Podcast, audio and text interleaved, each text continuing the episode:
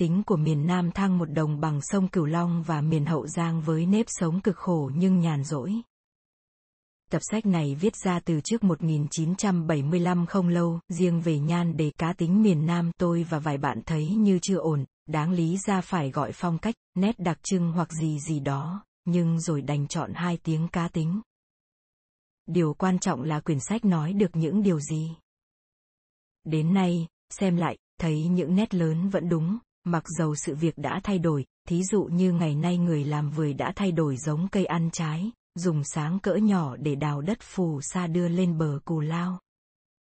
Cây phẳng ít thấy, đã cày máy, lúa xạ, không phải lom khón cấy vất vả như trước. Đáng lưu ý chăng là nét tồn tại về tín ngưỡng dân gian của người vùng biên giới An Giang. Và nét đặc trưng của kẻ sĩ thời xưa, sống sát với quần chúng, có tính quần chúng thì hợp với vơi đã mặc nhiên theo kinh tế thị trường từ khi mở nước. Và lại, ta nhờ miền Nam là đồng bằng, với sông rạch và biển, văn minh sông nước là chủ yếu. Lại còn tiếp cận sớm và trực tiếp với các nước mà nay ta gọi là EASEAN. Tác động của tư bản Tây Phương đã có, ngay từ buổi đầu. Lòng yêu nước, yêu quê hương được thể hiện rõ nét, mẫu số chung của cả nước vẫn là vậy. Các tín ngưỡng, thậm chí các tổ chức hội kín vẫn là nhằm đánh đổ thực dân. Miền Nam bị thực dân xâm chiếm 25 năm, xem như một thế hệ trước miền Bắc, miền Trung, sông Cửu Long, sông Đồng Nai khác với sông Hương, sông Hồng về địa lý, cách khai thác mặc nhiên là khác. Ở đâu dân ta cũng sản xuất, xây dựng gia đình, cần cù, chịu sự áp bức của thực dân, phong kiến nhưng mức độ khác nhau. Riêng tôi, nay thấy ngậm ngùi khi đọc lại những trang viết công phu về đạo tứ ân ở bảy núi. An Giang Hồi chiến tranh biên giới Tây Nam vừa bùng nổ, gần như 70% đồng bào ở đây bị thảm sát. Xã Ba Trúc Anh Hùng, nay còn đài tưởng niệm, còn nơi trưng bày tội ác của Khmer Đỏ là nơi mà đồng bào nên cố gắng đến tham quan, tuy xa xôi. Tư liệu trích dẫn ở đây phần lớn chưa ai đọc và phát hiện, tạm dẫn chứng để làm cơ sở, ngõ hầu các bạn trẻ nghiên cứu kỹ hơn. Tái bản cá tính miền Nam, đợt kỷ niệm 300 năm lịch sử mở đất của Sài Gòn Nam Bộ cũng nhằm khẳng định cái riêng, sự đa dạng phong phú được bắt nguồn từ cái chung cội nguồn của tính cách con người Việt Nam cao quý được thử thách trong tiến trình lịch sử 4.000 năm dựng và giữ nước của dân tộc. Tháng 11 năm 1997 Sơn Nam Đồng bằng sông Cửu Long và miền Hậu Giang với nếp sống cực khổ nhưng nhàn rỗi. So với Bắc và Trung phần thì Nam phần là nơi dễ sinh sống, đất rộng người thưa. Người dân thảnh thơi. Vừa làm vừa chơi cũng đủ ăn. Chúng ta thử nhìn kỹ hơn để tìm hiểu nhờ đâu có sự thảnh thơi ấy. Sông Cửu Long chảy dài từ Tây Tạng U sống Nam Hải. Nay ta gọi là Biển Đông, mỗi năm một mùa lụt. Gọi làm ùa nước lên, mùa nước nổi, hai bên bờ sông tuyệt nhiên không có bờ đê, từ hồi vương quốc phù Nam đến vương quốc chân Lạp vẫn thế. Đất rộng người thưa, không đủ nhân công, và lại vào mùa nước lụt hãy còn nhiều dòng đất cao giáo không bị ngập, đủ chỗ cho dân cư ngụ. Phù sa tràn vào ruộng, làm cho đất thêm màu mờ. Cá tôm cũng theo nước mà vào rạch, xuống địa, hoặc vào mấy khu rừng cầm thủy, thường là rừng tràm, tha hồ xanh sôi nảy nở. Không có để thì cứ canh tác theo thời tiết và phòng đó ẩn mực nước tối đa vào mùa nước nổi, có xê dịch vài tất cũng không đủ gây tai hại đói kém, ngày đêm khỏi phải làm công tác dắp đê hoặc gìn giữ để HCO khỏi vở, như trường hợp ở Bắc Phần. Mực nước lụt đôi khi thay đổi, gây thiệt hại những chỉ là từng địa phương nhỏ. Rủi như mùa màng bị tiêu hủy thì dân ở địa phương này có thể tìm lúa ăn do các vùng phụ cận cung cấp.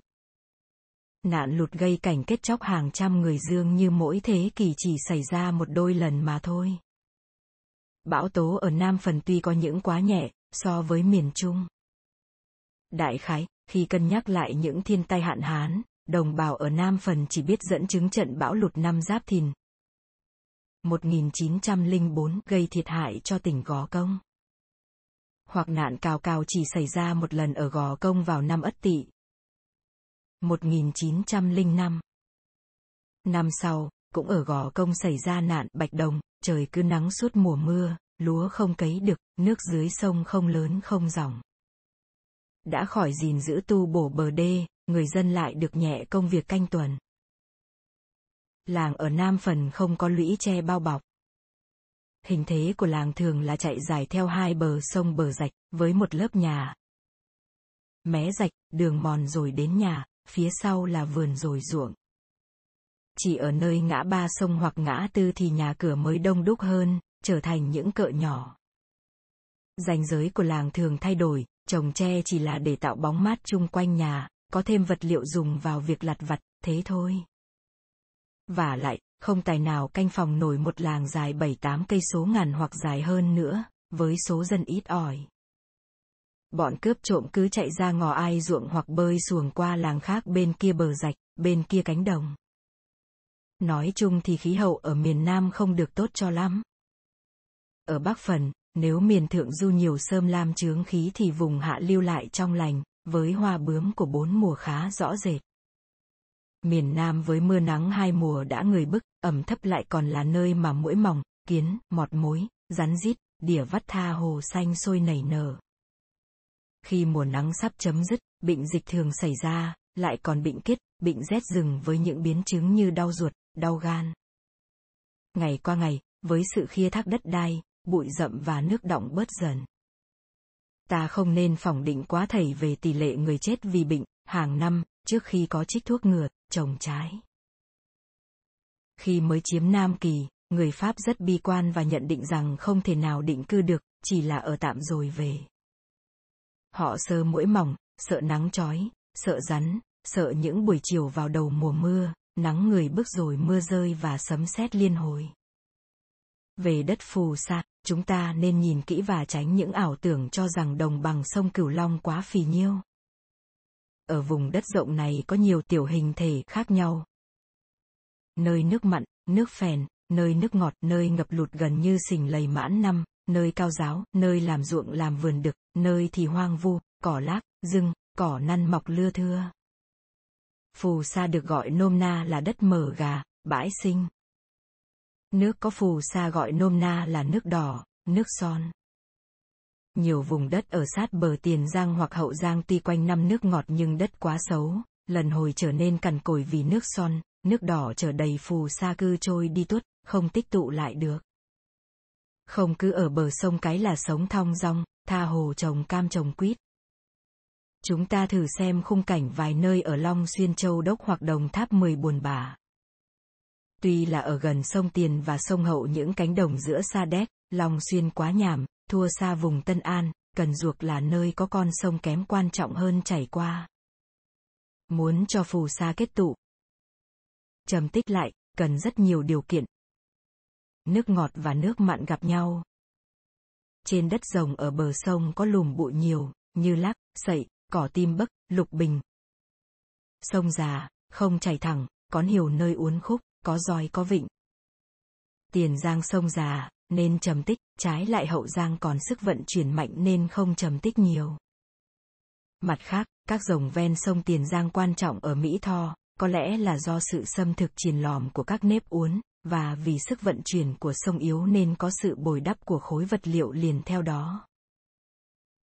Tiền Giang đón nhận nhiều phù sa hơn Hậu Giang, và trên Tiền Giang, vùng Mỹ Tho là nơi được ưu đãi nhất, với những con rạch đón nhận phù sa và cù lao phì nhiêu giữa sông Cái.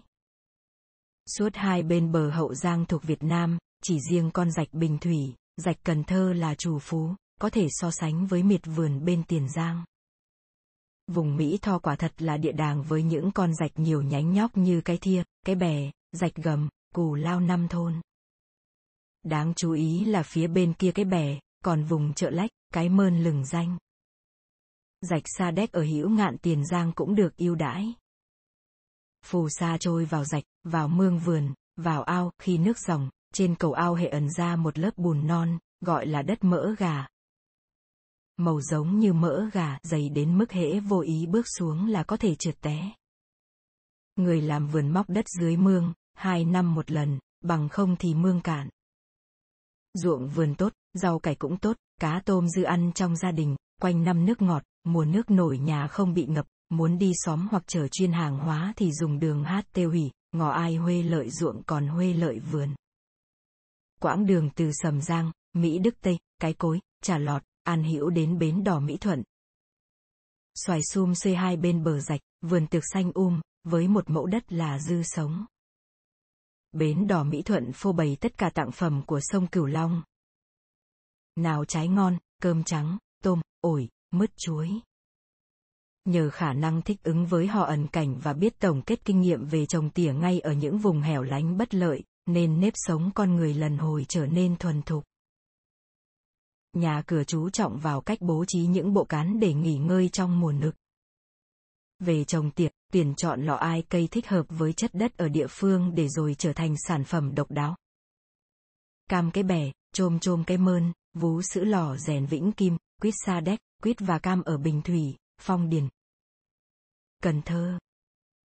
Về thức ăn, chọn những món cây nhà lá vườn tuy là tầm thường nhưng nếu ăn đúng lúc thì quả lạp hong lưu. Trồng bầu vào tháng 9 âm lịch để rồi khi trái vừa lớn là tới lúc có cá chê, nấu cá chê canh bầu. Vùng ruộng xạ, gạo không ngon nhưng gạo lúa xạ vừa mới gặt nấu cháo trắng ăn với khô cá lóc thì hương vị khó quên được. Nắng hạn, rủ vài người bạn ra giữa đồng đem theo cái hộp quệt, một gói muối hộ, vài trái ớt rồi đến vũng nước khô cạn nào đó mà bắt cá lóc thứ to con, đốt gốc dạ và rơm mà nướng chui, chấm muối ớt, nhai thêm vài ngọn lá nghễ bên ao. Lươn, rùa, ếch, rắn được chế biến thành ra nhiều thức ăn ngon. Mùa nắng, ăn chanh chua vừa khỏe vừa đỡ khát, hoặc là khổ qua hầm thịt. Bí dợ hầm nước dừa, ăn với mắm trưng vào buổi trưa, dưới cơn mưa lất phất khi cấy lúa gần rồi công. Mắm sống ăn với gừng non. Măng trẻ mạnh tông hầm thịt là cao lương mỹ vị. Ngò ai cây từng trồng làm cảnh hoặc cây trẻ để nhắc nhở tiết tháo của bực trượng phu, ngày Tết có mai vàng, đất xấu tốt đều trồng được. Cây mai chiếu thủy. Còn gọi là mai hoàng, cây cần thăng, cây kim quýt, thậm chí tới cây gừa được chọn lực vì lá đẹp, vóc dáng xinh. Rước thợ bắc về để chạm trổ nhà cửa lạp hong lưu tột bực, thợ ở luôn tại nhà, làm lai dai hết công chuyện này qua công chuyện kia, chủ nhà nuôi cơm đôi ba năm. Lại còn thói ganh đua mua sắm đồ sành đồ sứ, chơi đồ xưa hoặc thi tài tuyển chọn giống gà nòi, cá thia thia.